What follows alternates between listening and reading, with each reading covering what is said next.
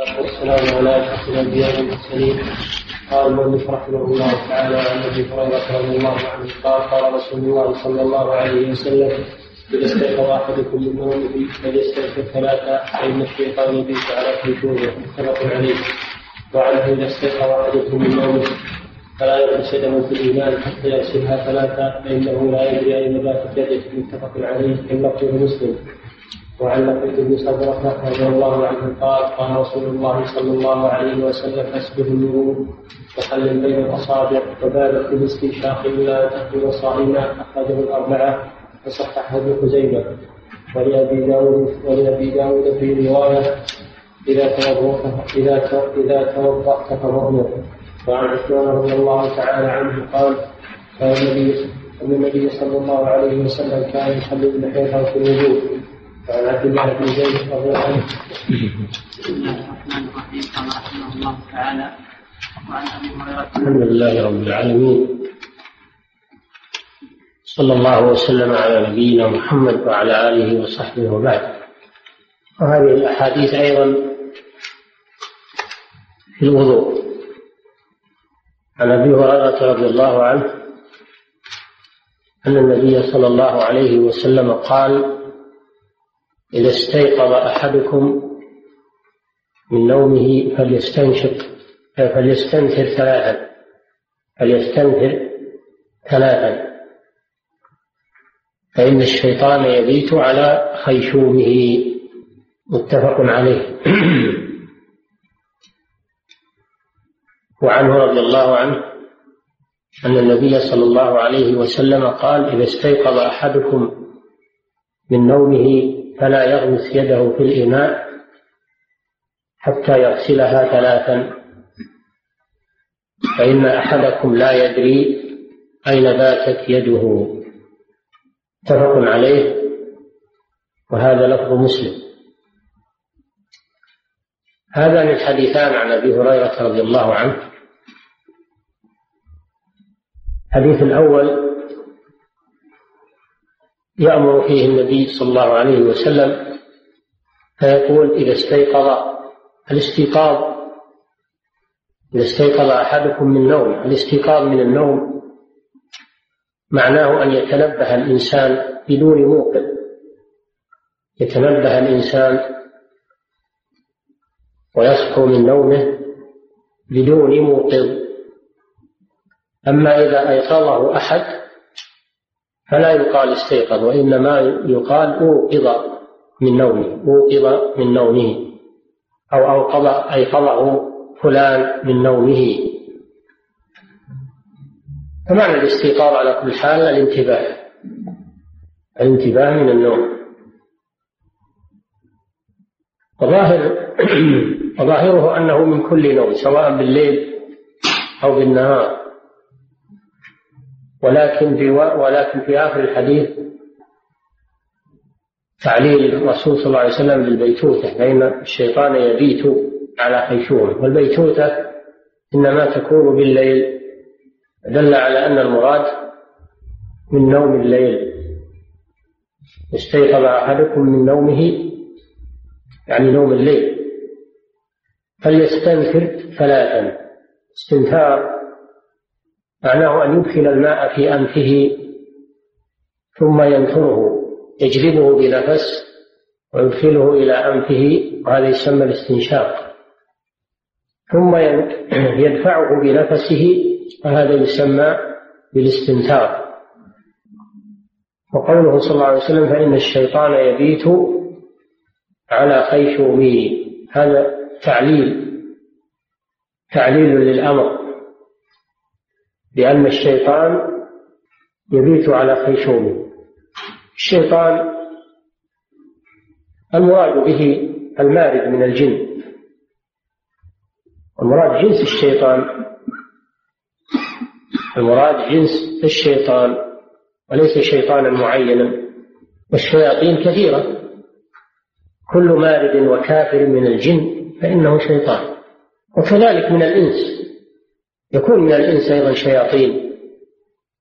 قال تعالى شياطين الإنس والجن. المراد بالشيطان من شاط الشيء من شاط الشيء إذا اشتد أو من شطن إذا بعد. الشيطان سمي شيطانا إما لشيطانه وشدته وطيشه وإما لبعده عن الخير شطونه عن الخير. وكذلك من الدواب شياطين.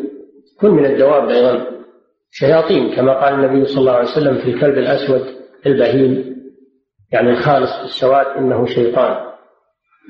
يكون الشيطان من الجن ويكون من الإنس ويكون من الدواب.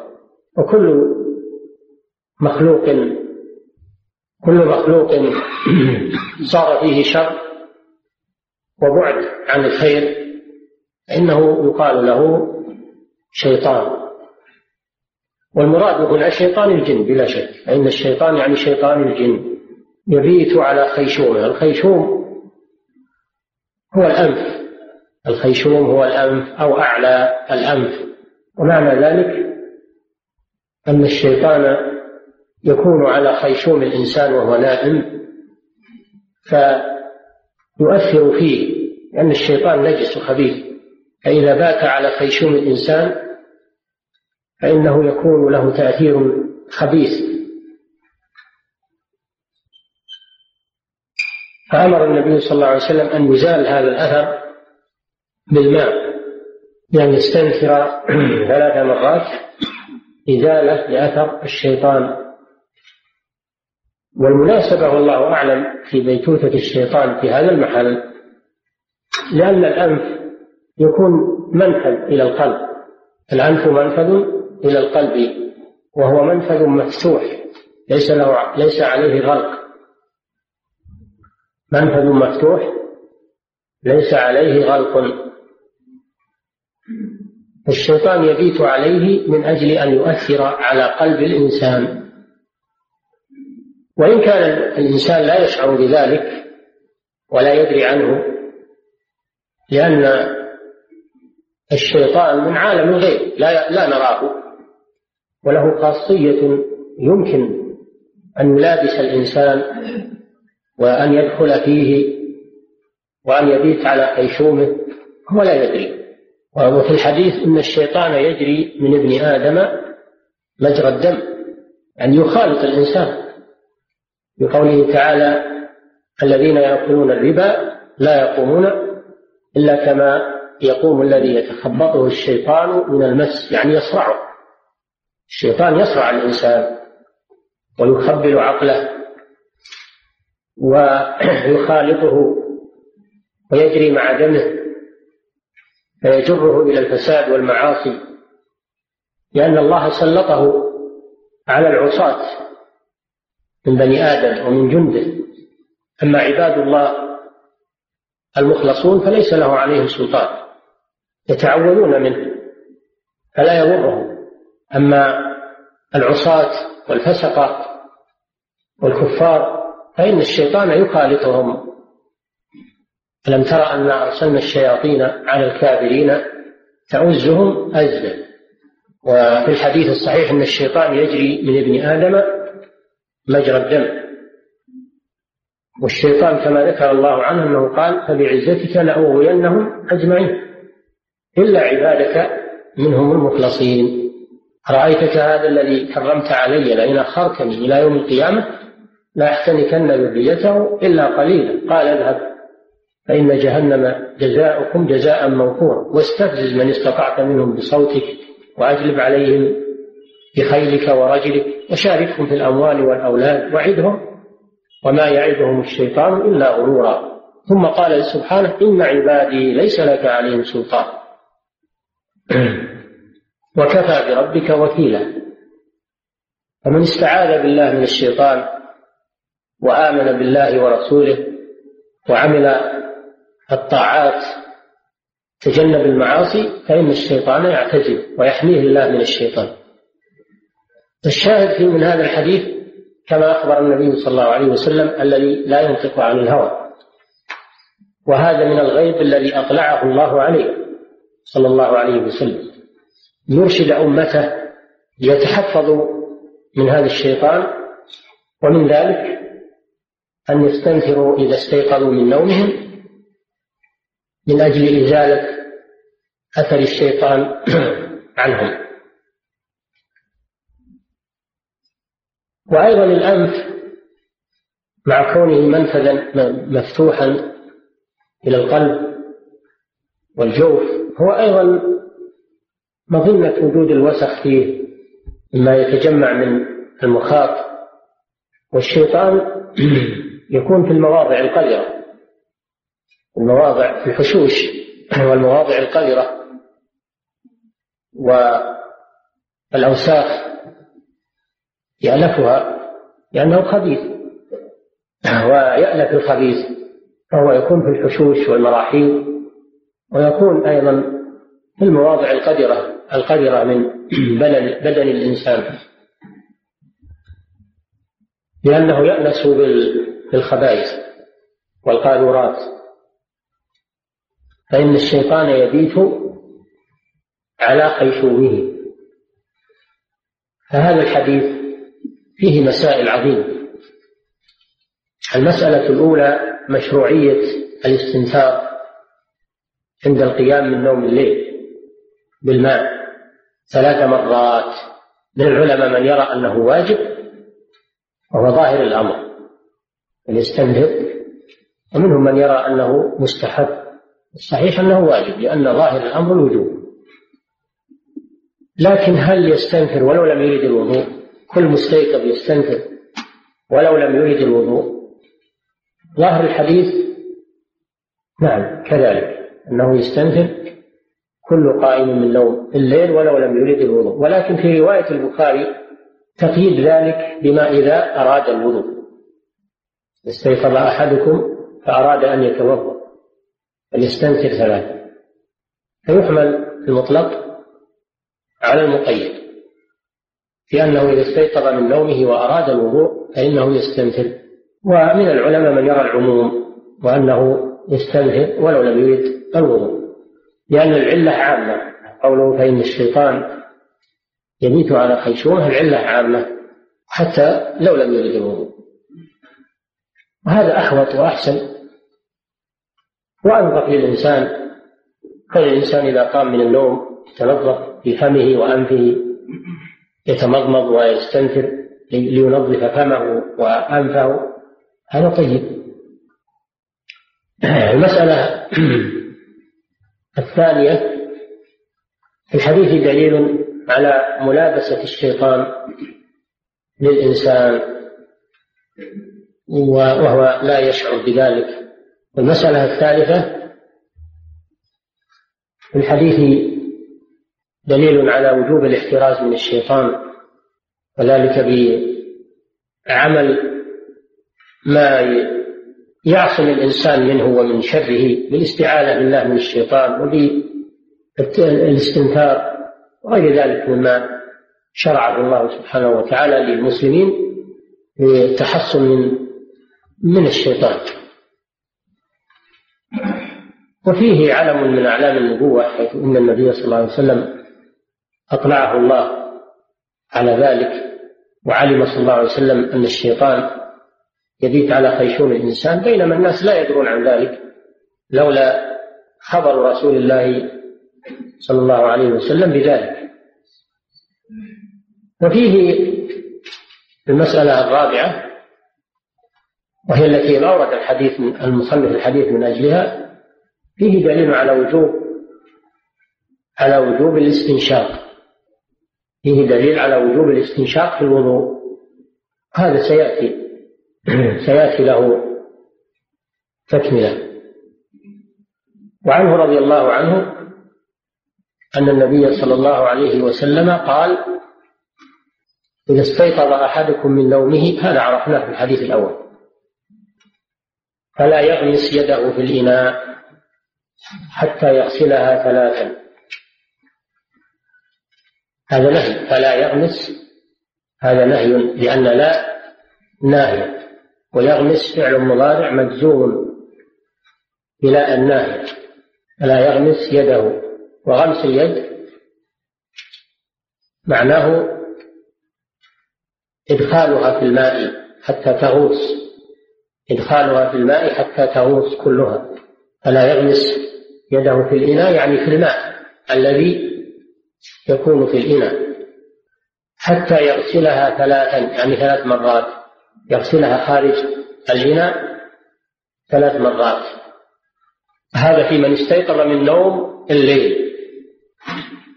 أما من أراد أن يتوضأ وهو لم يقم من نوم هذا سبق. سبق في الحديث الذي مرنا في الدرس السابق من صفة وضوء النبي صلى الله عليه وسلم أنه يغسل كفيه ثلاثا قبل الوضوء هذا من باب الاستحباب. ثلاث من سنن الوضوء. أما هنا إذا استيقظ من نوم الليل فإنه يجب عليه أن يغسل كفيه ثلاثا قبل أن يغمسها في الإناء. وتخصيص الإناء بهذا يدل على أنه إذا أراد أن يتوضأ من حوض أو من جابية أو من بركة فإنه لا لا يشترط هذا الشيء. يغمس يده ولو لم يغسلها. إذا كان الماء في غير إناء فمفهوم الحديث أنه يغمسها ولو لم يغسلها ثلاثة إنما هذا خاص بالماء الذي يكون بالإناء وهو الماء القليل. أما الماء الكثير فلا يؤثر فيه غمس اليد. واليد يغمس يده اليد إذا أطلقت فإنها تكون يراد بها الكف.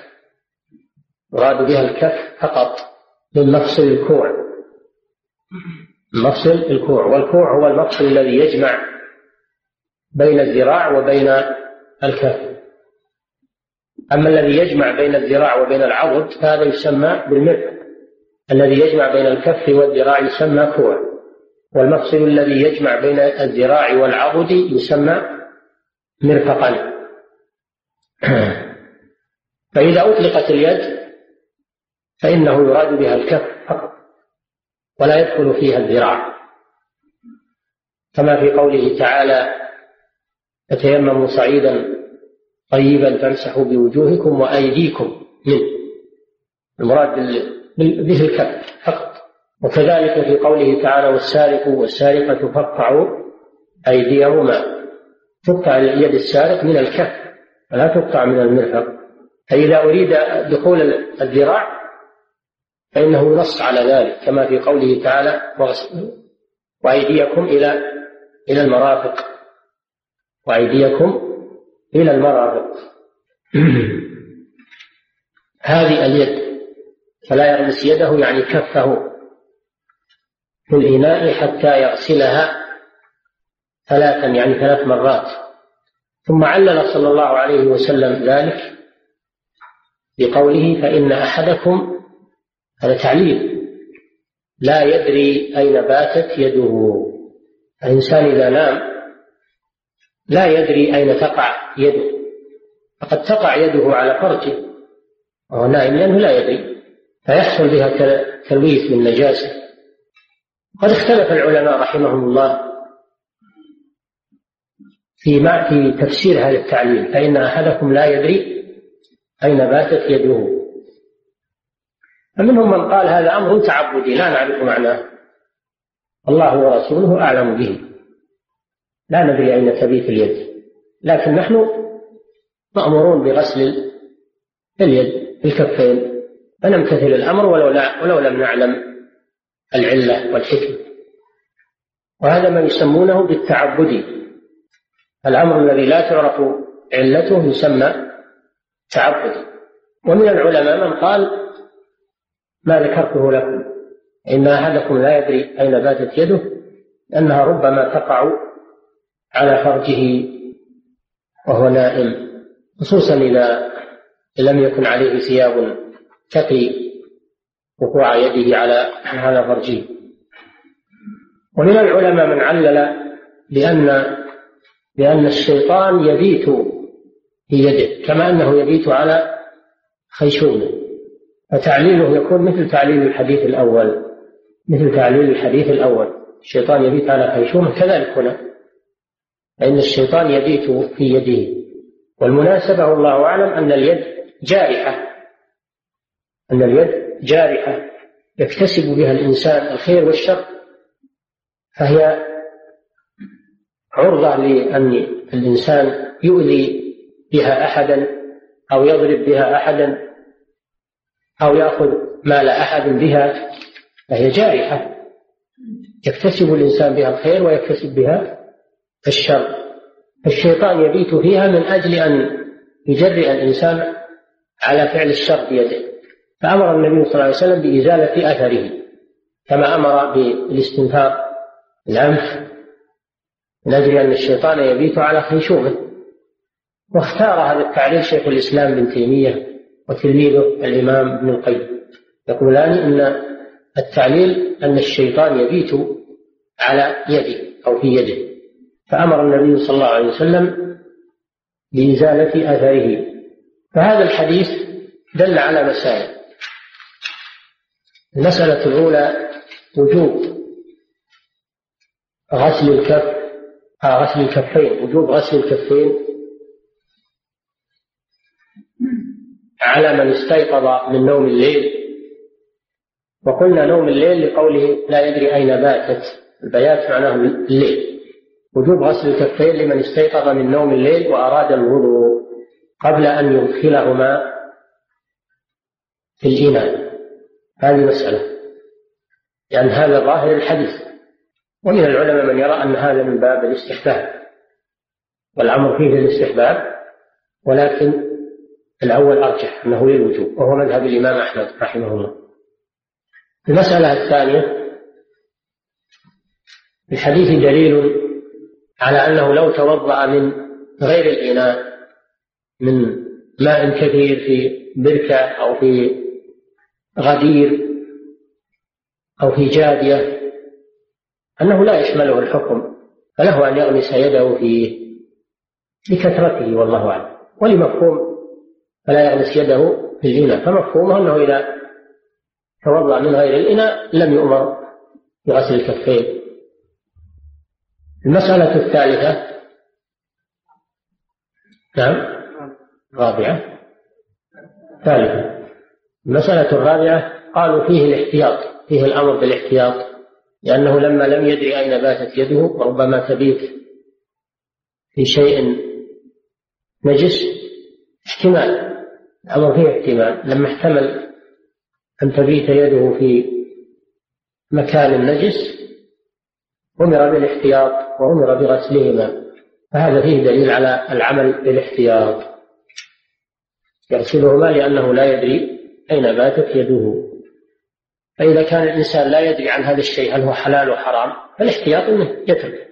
إذا كان الإنسان لا يدري هل, هل هو صلى الفجر أو ما صلى فالاحتياط أنه يصلي أن الأصل عدم عدم الصلاة وهكذا.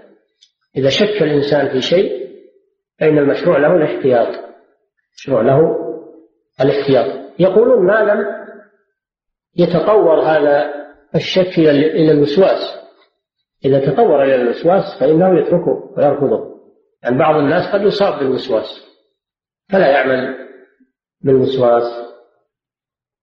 المسألة الرابعة فيه الأمر بالاحتراس من الشيطان وآثاره. وعن لقيط بن صبرة رضي الله عنه أن النبي صلى الله عليه وسلم قال آه بالغ أسبغ الوضوء. قال صلى الله عليه وسلم أسبغ الوضوء وبالغ في الاستنشاق. إلا أن تكون صائما. وخلل بين الأصابع. هذه ثلاثة أوامر من الرسول صلى الله عليه وسلم. ثلاثة أوامر في الوضوء. صدرت عن الرسول صلى الله عليه وسلم. الأمر الأول أسبغ الوضوء. وإسباغ الوضوء معناه إتمامه على الأعضاء بحيث لا يبقى شيء من الأعضاء لم يصبه الماء. من قولهم هذا درع سابغ يعني ضافي. الدرع السابغ هو الضافي. أن يعمل سابغات يعني دروع ضافية تقي من العدو. فمعنى قوله أسبغ يعني أتمم الوضوء على الأعضاء بحيث لا يبقى منها شيء لم يصبه الماء. فإن بقي شيء من الأعضاء لم يصبه الماء لم يصح وضوءه. لأن النبي صلى الله عليه وسلم رأى رجلا في قدمه لمعة قدر الدرهم لم يصبها الماء فقال أحسن ارجع فأحسن وضوءك. أمره أن يعيد الوضوء. هذا معنى إسباغ الوضوء. هذا الأمر الأول. الأمر الثاني بالغ في الاستنشاق إلا أن تكون صائما. المبالغة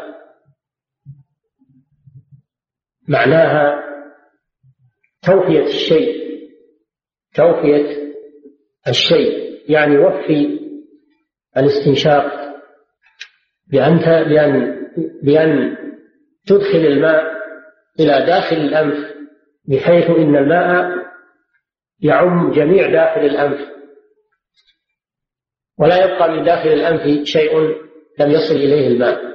هذا معنى المبالغة بخلاف ما لو أدخل الماء إلى إلى أدنى الأنف فهذا لم يبالغ. المبالغة معناه أن يجتهد معناه أن يجتهد في إيصال الماء إلى جميع داخل أنفه ويتأكد من ذلك. إلا أن تكون صائما هذا استثناء. يخرج الصائم فالصائم لا يبالغ في الاستنشاق لماذا؟ خشية أن يذهب الماء إلى حلقه وهو صائم. وإذا ذهب إلى حلقه أفسد صيامه. ففيه التوقي في الصيام.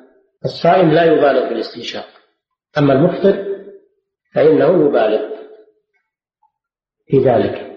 وبالغ في الاستنشاق إلا أن تكون صائما. وخلل هذا الأمر الثاني. خلل بين الأصابع. المراد بالأصابع أصابع اليدين وأصابع الرجلين. ومعنى التخليل أن يدخل أصبعه مبلولة بالماء بين الأصابع من أجل أن يتبلغ الماء إلى داخلها. وصول الماء إلى ما بين الأصابع هذا لا بد منه وهو من إسباغ الوضوء. لكن زيادة التأكد يخلل بين الأصابع.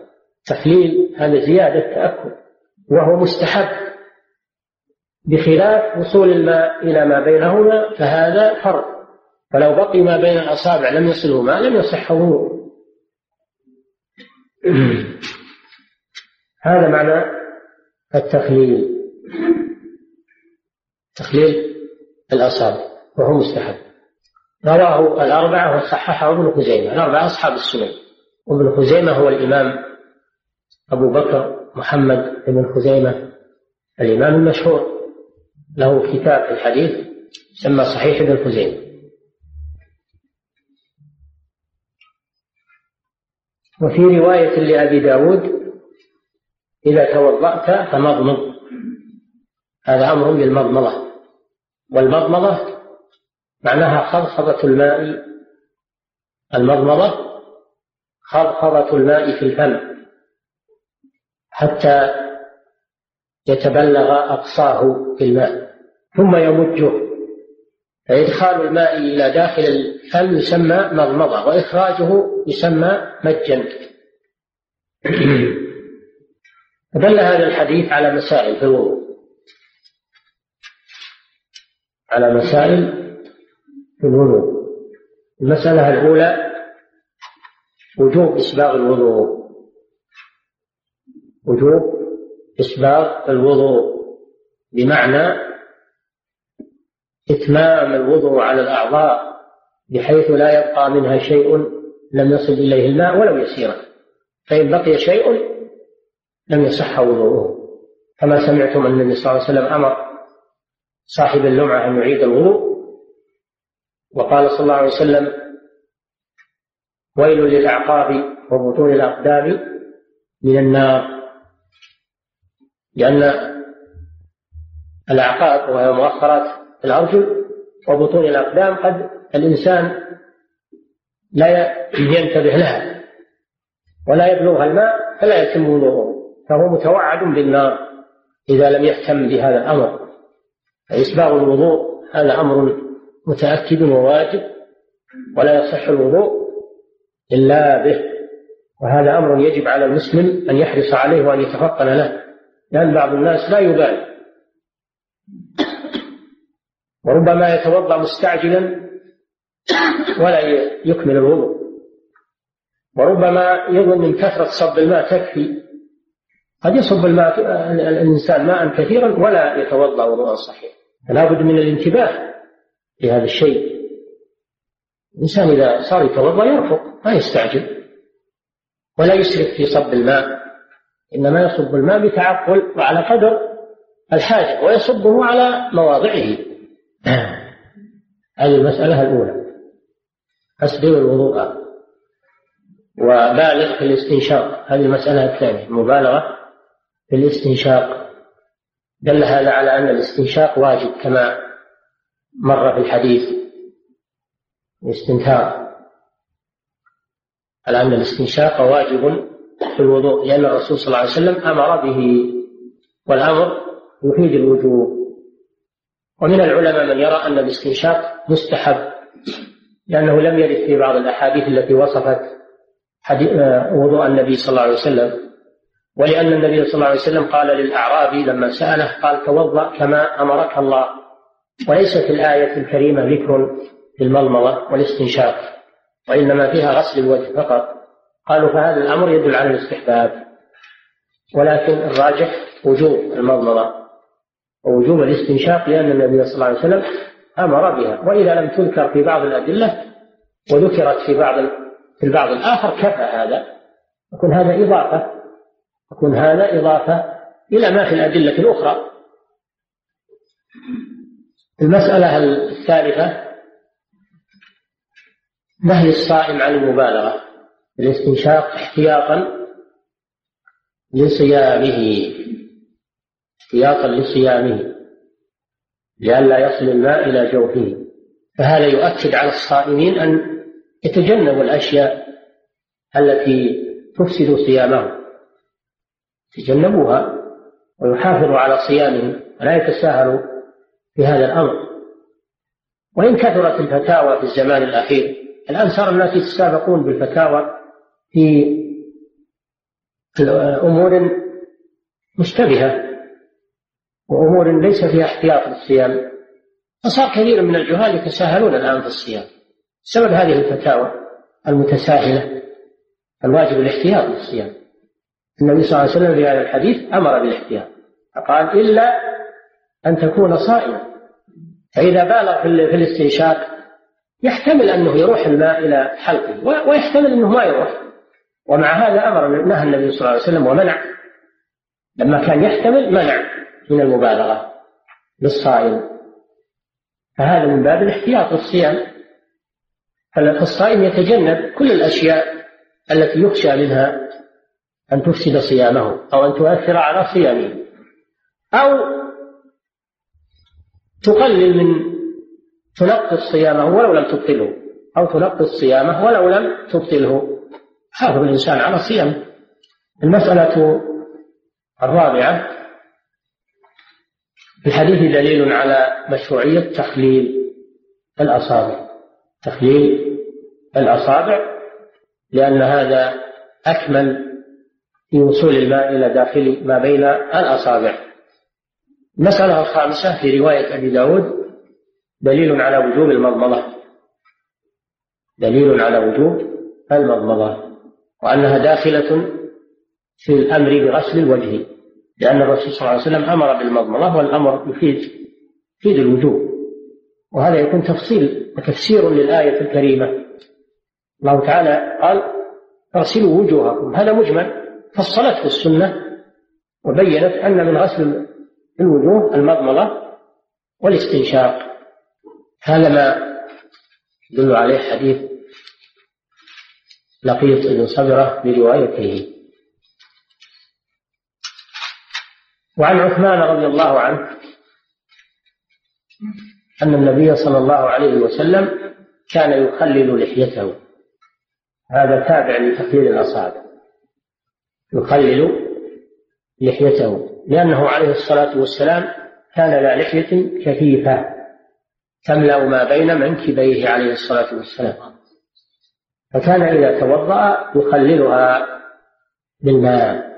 فدل هذا على مشروعية تخليل اللحية بالماء كما تخلل الأصابع بمعنى أنه يدخل أصبعه مبلولة بالماء من خلال الشعر حتى حتى يدخل الماء إلى باطنها. غسل ظاهر اللحية هذا واجب فرض. غسل ظاهر اللحية الكثيفة هذا فرض لأنها من الوجه. داخلة في قوله تعالى أغسلوا وجوهكم اللحية من الوجه. فغسل ظاهرها واجب. أما تخليل باطنها فهذا مستحب. ليس بواجب. هذا إذا كانت اللحية كثيفة. أما إذا كانت اللحية خفيفة فإنه يجب غسل ظاهرها وباطنها. والخفيفة هي التي يرى الجلد من ورائها. هذه الخفيفة. وأما الكثيفة فهي التي لا يرى الجلد من ظاهرها. تكون ساترة لما تحتها. فدل هذا الحديث على تخليل اللحية بالماء بعد غسل ظاهرها. ودل على مسألة مهمة وهي أن إعفاء اللحية من سنن الأنبياء عليهم الصلاة والسلام. فها هو رسول الله صلى الله عليه وسلم كان له لحية كثيفة وكان يخللها بالماء. وقد جاء في الحديث الصحيح أن إعفاء اللحى من خصال الفطرة ومن سنن الأنبياء عليهم الصلاة والسلام. فحلقها مخالف لهدي الأنبياء ومعصية للرسول صلى الله عليه وسلم.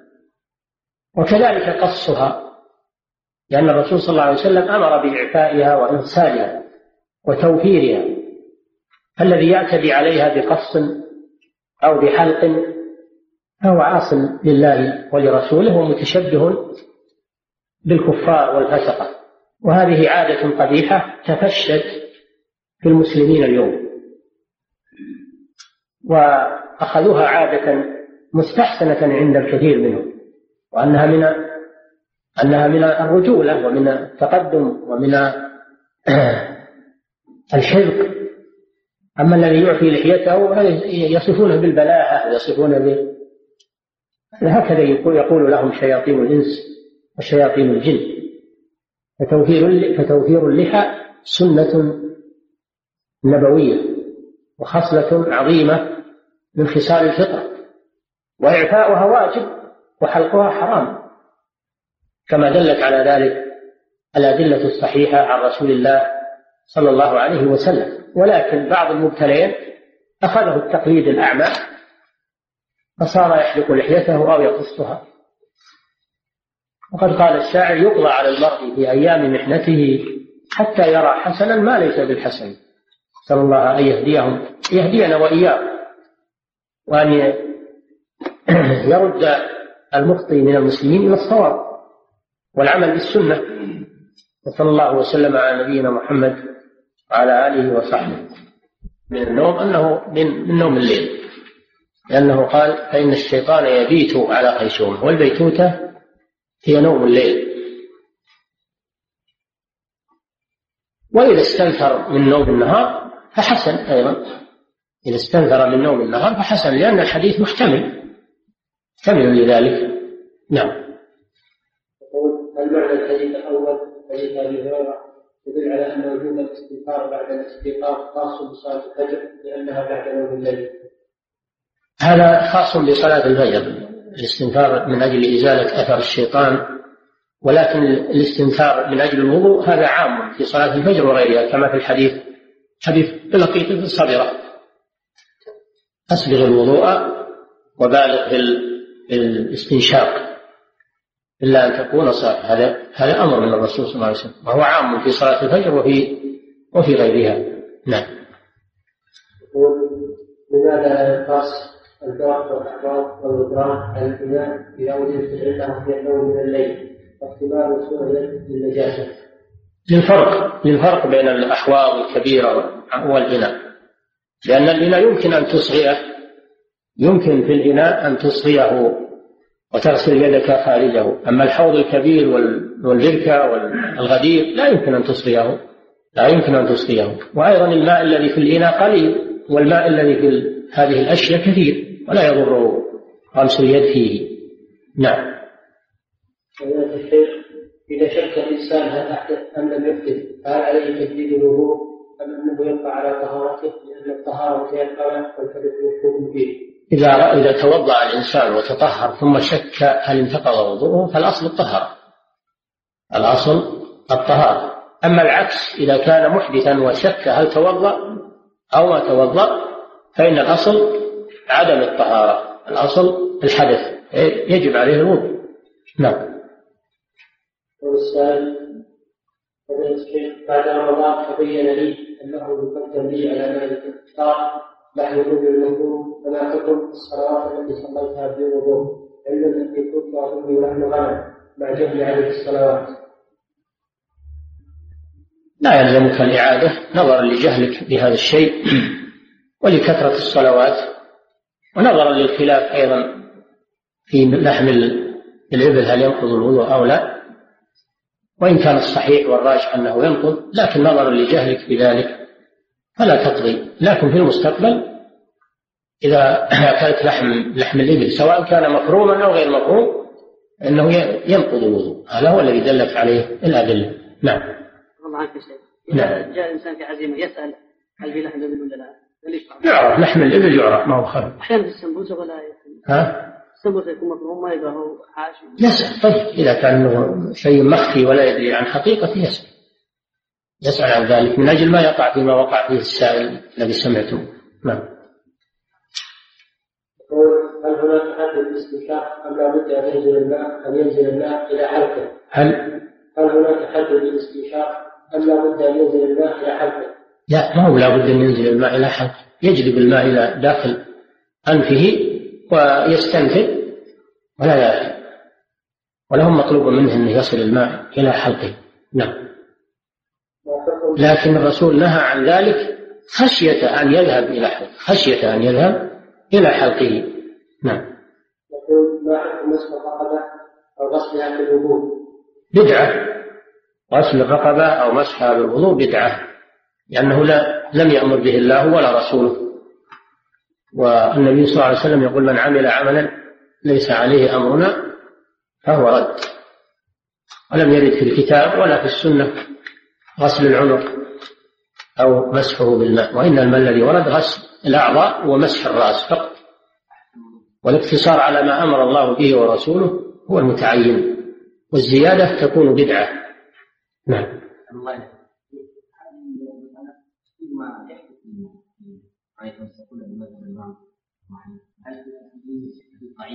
لا أعرف شيء في مسح العنق لا أعرف شيء. وقد نص العلماء على أنه بدعة. نص العلماء على بدعيته لأنه زائد عن الأمر الذي أمر الله به ورسوله. نعم. وإذا قال عالم من العلماء باجتهاد فلا يقبل منه ذلك إلا بدليل. نعم. كل يؤخذ من قوله ويترك إلا رسول الله صلى الله عليه وسلم. نعم يقول ما معنى قول شيخ الإسلام ابن تيمية رحمه الله من فقه الرجل قلة بلوغه بالماء. ها؟ من فقه الرجل من فقه الرجل قلة بلوغه بالماء. نعم من من فقه الرجل إنه يقلل الماء في الوضوء والاغتسال لأن النبي صلى الله عليه وسلم كان يغتسل بالصاع ويتوضأ بالمد عليه الصلاة والسلام. فمن فقه الرجل إنه يقلل الماء ويسبغ الوضوء. هذا الفقيه. أما الجاهل فبالعكس. يكثر الماء ولا يسبغ الوضوء. نعم. الفقيه هو الذي يطبق النصوص. الذي يحسن تطبيق النصوص. هذا هو الفقيه. نعم. يقول هل يجب دلك العضو في الوضوء أم يكفي الغسل فقط؟ هذا سيأتي. إن الدلك سنة والواجب جريان. الماء على العضو. الواجب جريان الماء على العضو. أما دلكه هذا سنة ويأتي في حديث. نعم. يقول هل هل للإناء مقدار معين وهل يصح تحديده بأنه إذا غمس يده فيما دون قلتين فإن الماء لا يصح استعماله؟ هذا استنبط الفقهاء بعضهم الفقهاء من هذا الحديث أن الماء إذا كان قليلا يفسد إذا لاقته النجاسة. من قوله فلا يغمس يده في الإناء. قالوا مفهوم أنه لو غمس يده في الإناء فسد فسد الماء الذي فيه ولكن هذا فيه نظر هذا القول فيه نظر الصحيح كما سبق أن الماء لا ينجس إلا إذا تغير أحد أوصافه بالنجاسة. وما لم يتغير أحد أوصافه بالنجاسة فإنه طهور. قوله صلى الله عليه وسلم الماء طهور لا ينجسه شيء إلا ما غلب على لونه أو طعمه أو ريحه. نعم. يقول هناك بعض النساء من يستعملن الحنة في أيديهن وتبيت يداها مربوطتين بلفافة هل يصح أن يقال أن يداها باتت طاهرتين والفاة هابط وهل لها أن لا تغسل يدها ثلاثة؟ الحديث عام في من في من آه، لف يديه بلفافة ومن لم يلفهما بلفافة الحديث عام وعلى تعليل من عللوا بأن الشيطان يبيت فيها فلا تمنعه اللفاف يبيت فيها وهي ملفوفة. فالحديث عام. لمن لف يده ومن لم يلفها ومن حزمها ومن لم يحزمها. الحديث عام. نعم. يقول من فسر قوله فإنه لا يدري أين باتت يده لأن الشيطان يبيت عليها قياسا على حديث أبي هريرة فإن الشيطان يبيت على قيشومة أليس هذا من التكلف الذي ليس عليه دليل؟ ليس هذا من التكلف بل هذا من من العمل بالنظائر العمل بالنظائر وإلحاق النظير بالنظير والشارح الإمام محمد آه، آه، الأمير الصنعاني ذكر هذا في سبل السلام إلحاق النظير بنظيره ليس من التكلف نعم يقول ما حكم من استعمل يده في قضاء حاجته قبل أن يغسلها؟ ما حكم؟ من استعمل يده في قضاء حاجته قبل أن يغسلها. لم يرد فيه شيء. لم يرد فيه شيء. إنما ورد من يريد يغمس يده في الإناء. أما إذا أراد أنه يقضي حاجة بيده أخرى من حوائجه مثل يتناول شيء أو يأكل شيء أو يكتب شيء أو يعمل شيء بيده فلا لا, لا يشمله الأمر. لا يشمله الأمر. وإذا غسلها من باب التنظف هذا ليس بممنوع. نعم. لكن لا يدخل في في معنى الحديث. نعم. نعم. ها؟ إي نعم. المراد باليد اليدين نعم. المراد باليد اليدين نعم. لكن الغالب إنه يغرف بيده اليمنى. غالب انه يغرف؟ بيده اليمنى. فاليد التي يريد إدخالها يغسلها سواء اليد الواحدة أو اليدين. نعم. الوضوء عن الله يختلف عن اسباغ الوضوء على لا هو هو. اسباغ الوضوء على المكاره يعني على المشاق. يعني وقت البرد. ان الإنسان يتوضأ وقت البرد ولا شك إن الوضوء وقت البرد مشاق على النفوس. فيكون فيه زيادة أجر للمشقة خلاف اللي يتوضا مكان دافي ومن مسخن هذا أسهل. لكن اللي يتوضا مكان بارد لأن ما عنده تسخين ما يستطيع يسخن أو مكان بارد ما عنده منزل وذرع ومع هذا يصبر طاعة لله ولرسوله هذا له زيادة أجر. فالإسباق في هذه الحالة أفضل من الإسباق في حالة الدفء وحالة نعم. وإن كان الكل فيه خير كثير. نعم. على السبيرات هي البرد يعني. نعم.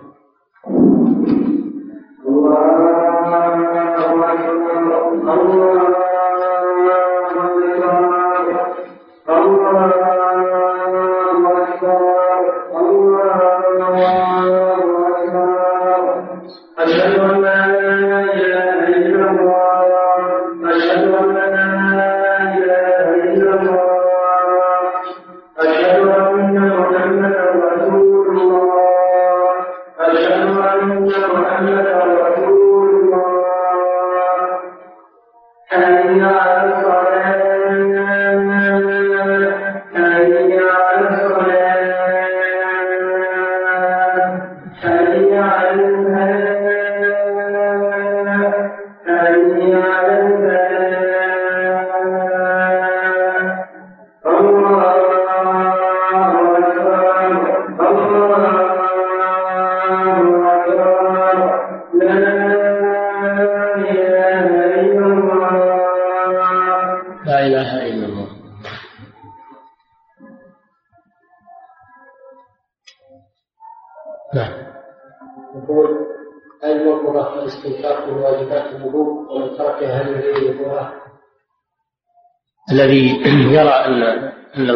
والاستنشاق من غسل الوجه؟ نعم يكون من الوضوء يكونان من الوضوء. ومن تركهما يعيد الوضوء. أما على مذهب من يرى أنهما من المستحبات فإنه لا يرى إعادة الوضوء بترك المضمضة والاستنشاق. ولكن الراجح الأول ظاهر الأدلة. نعم. يقول هل أنفق تلك من اللحية وإذا كانت كذلك هل يأمن من أخذ منها شيء؟ العنفقة من اللحية نعم. لأن اللحية عند أهل اللغة ما نبت على الخدين والذقن اللحية ما نبت على الخدين والذقن يعني مجمع اللحيين هذه هي اللحية. ولا شك أن العنفقة تدخل في هذا المسمى. فهي من اللحية. وأيضا في حلقها تشويه تشويه للوجه. نعم. ما هو قولكم على لأن العنفقة لابتة على اللحي الأسفل. العنفقة لابتة على اللحي الأسفل. فهي داخلة في اللحية نعم. يقول ما هو قولكم عن ما ورد عن عبد الله بن عمر أنه كان يأخذ ما زاد عن القبضة من ابن عمر ما كان يفعل هذا دائما وإنما كان يفعله إذا حل من الإحرام. يفعله إذا حل من الإحرام. وقال العلماء هذا اجتهاد منه رضي الله عنه. اجتهاد منه. رضي الله عنه فلا يؤخذ به لأن الأدلة تدل على وجوب توفير اللحية وإكرامها وعدم قصها نعم فإذا اجتهد أحد من الصحابة وكان اجتهاده على خلاف الدليل فإنه لا يؤخذ به كل يؤخذ من قوله ويرد إلا رسول الله صلى الله عليه وسلم من الصحابة وغيرهم نعم هل حلق اللحية كبيرة لما هو في الأصل ليس كبيرة لأنه لم يرتب عليه وعيد ولا حد ولا لا, لا ينطبق عليه ضابط الكبيرة لكن قد يكون كبيرة إذا أصر عليه لأن الإصرار على الصغيرة يصيرها يصيرها كبيرة. قد يصل إلى الكبيرة إذا أصر عليه بعد أن عرف الحكم وعرف الدليل ومع هذا استمر فلا يبعد أن يتحول هذا إلى كبيرة أن يصبح من المجاهرة. نعم. في الحديث تخرج ما كان غير ذلك مما يوجد في هذا الزمان من الصناديق وذلك لانتفاع العلة الموجودة في البناء نعم الصناديق ليست مثل الإناء الصناديق تصب تصب على اليد ولا يلمسها إنما فلا تدخل في هذا. نعم. لكن يبقى الحديث الذي سبق أن أن النبي صلى الله عليه وسلم غسل كفيه قبل الوضوء يكون من المستحب أن يغسلهن. نعم. أم أنه مستحب استنادا إلى عدم ترتيب غسل الأعضاء في الآية. الآية في الأعضاء في الآية مرتبة. مذكورة اغسلوا وجوهكم وأيديكم إلى المرافق وامسحوا برؤوسكم وأرجلكم إلى الكعبين. ثم النبي صلى الله عليه وسلم لما توضأ فعل ذلك غسل الوجه. ثم اليدين. ثم مسح مسح برأسه صلى الله عليه وسلم. ثم غسل رجليه. وفعله تفسير للآية الكريمة. وقال صلى الله عليه وسلم ابدأوا بما بدأ الله به. وقال للأعرابي توضأ كما أمرك الله. دل على أن الترتيب واجب. نعم. وأيضا مما يدل على أن الترتيب واجب أنه أدخل ممسوحا وهو مسح الرأس بين المغسولات. ولو لم يكن الترتيب واجبا لتأخر الممسوح عن المغسولات. نعم. الفرق بين الشك والوسواس. الشك هو التردد بين أمرين احتمالين. وهذا يقع.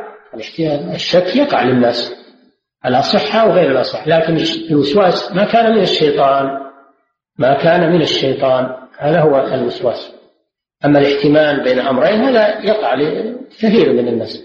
نعم ففي فرق بين الظن والشك والوسواس. الوسواس هذا من الشيطان ولا يعمل به ولا يلتفت إليه. أما مع الشك فإنه محتاط. وأما الظن الغالب إذا غلب على ظنه فيعمل بما غلب على ظنه. نعم. يقول في حديث اتصال الملأ الأعلى ذكر فيه ومن الكفارات إسباب الوضوء على المكان. ألا يدل هذا الحديث على أن الإسباغ من سنن الوضوء؟ لا. على المكانة إسباغه على المكانة يعني صبره صبره على المكانة هذا فيه زيادة أجر كما إذا كان الجو باردا أو الماء بارد وصبر على ذلك توضأ فإنه يلقى زيادة أجر أما أصل الإسباغ فإنه واجب. بدليل ما ذكرنا لكم قوله صلى الله عليه وسلم ويل للأعقاب وبطون الأقدام من النار قوله وأنه صلى الله عليه وسلم أمر من رأى في وسيأتي هذا في نفس الحديث.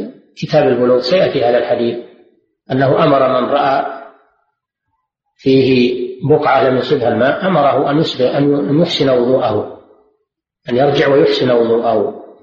نعم. يقول صح عن النبي صلى الله عليه وسلم أنه كان يأخذ لحيته بيده ثم يقص ما زاد أو عن أحد من صحابته. هذا روي حديث ورد في حديث أنه يأخذ ما زاد على القبضة لكن هذا الحديث لم يثبت عن النبي صلى الله عليه وسلم. تكلم عليه العلماء لأنه حديث غير صحيح. نعم.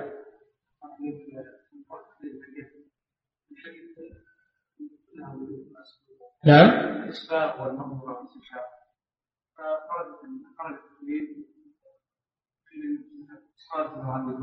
الصالح له عن ما هو؟ ما في أمر ما في أمر بتخليل اللحية وإنما كان صلى الله عليه وسلم يخلل لحيته عثمان يروي ان الرسول كان يخلل لحيته هذا فعل. هذا فعل. نعم. يقول متى تخلل اللحيه وما حكم مسح الاذن ثلاثة؟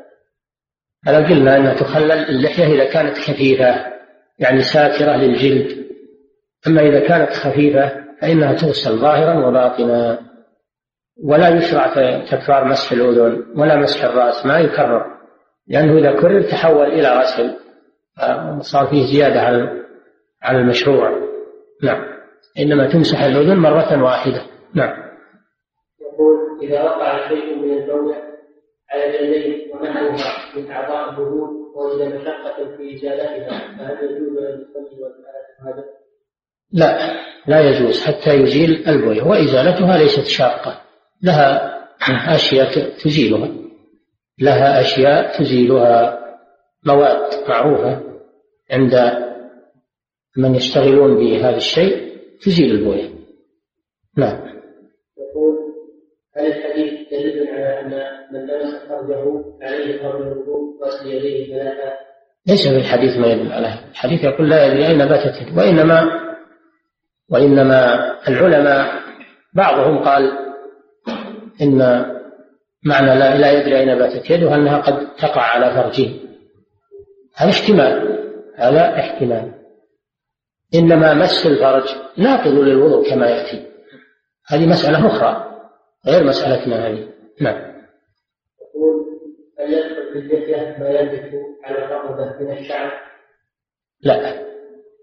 اللحية ما ينبت على الخدين وعلى الذقن.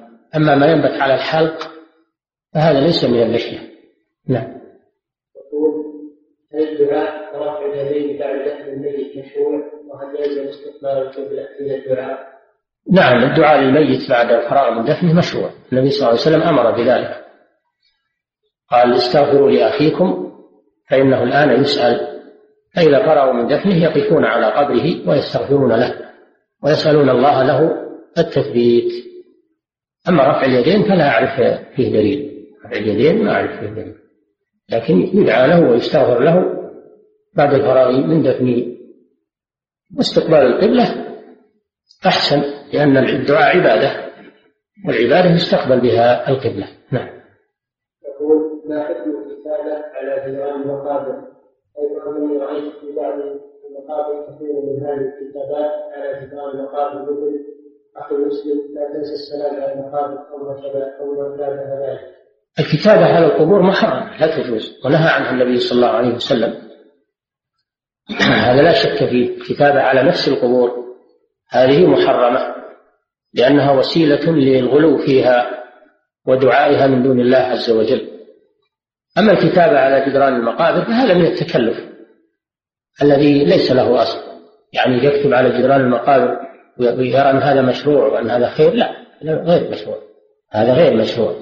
والشباب أصلحهم الله لهم اجتهادات الآن كثيرة. منها هذا الذي ذكره السائل إنهم يكتبون لا تنسى زياره زيارة القبور، لا تنسى الدعاء للقبور، هذا شيء لم يفعله السلف مع حرصهم على الخير.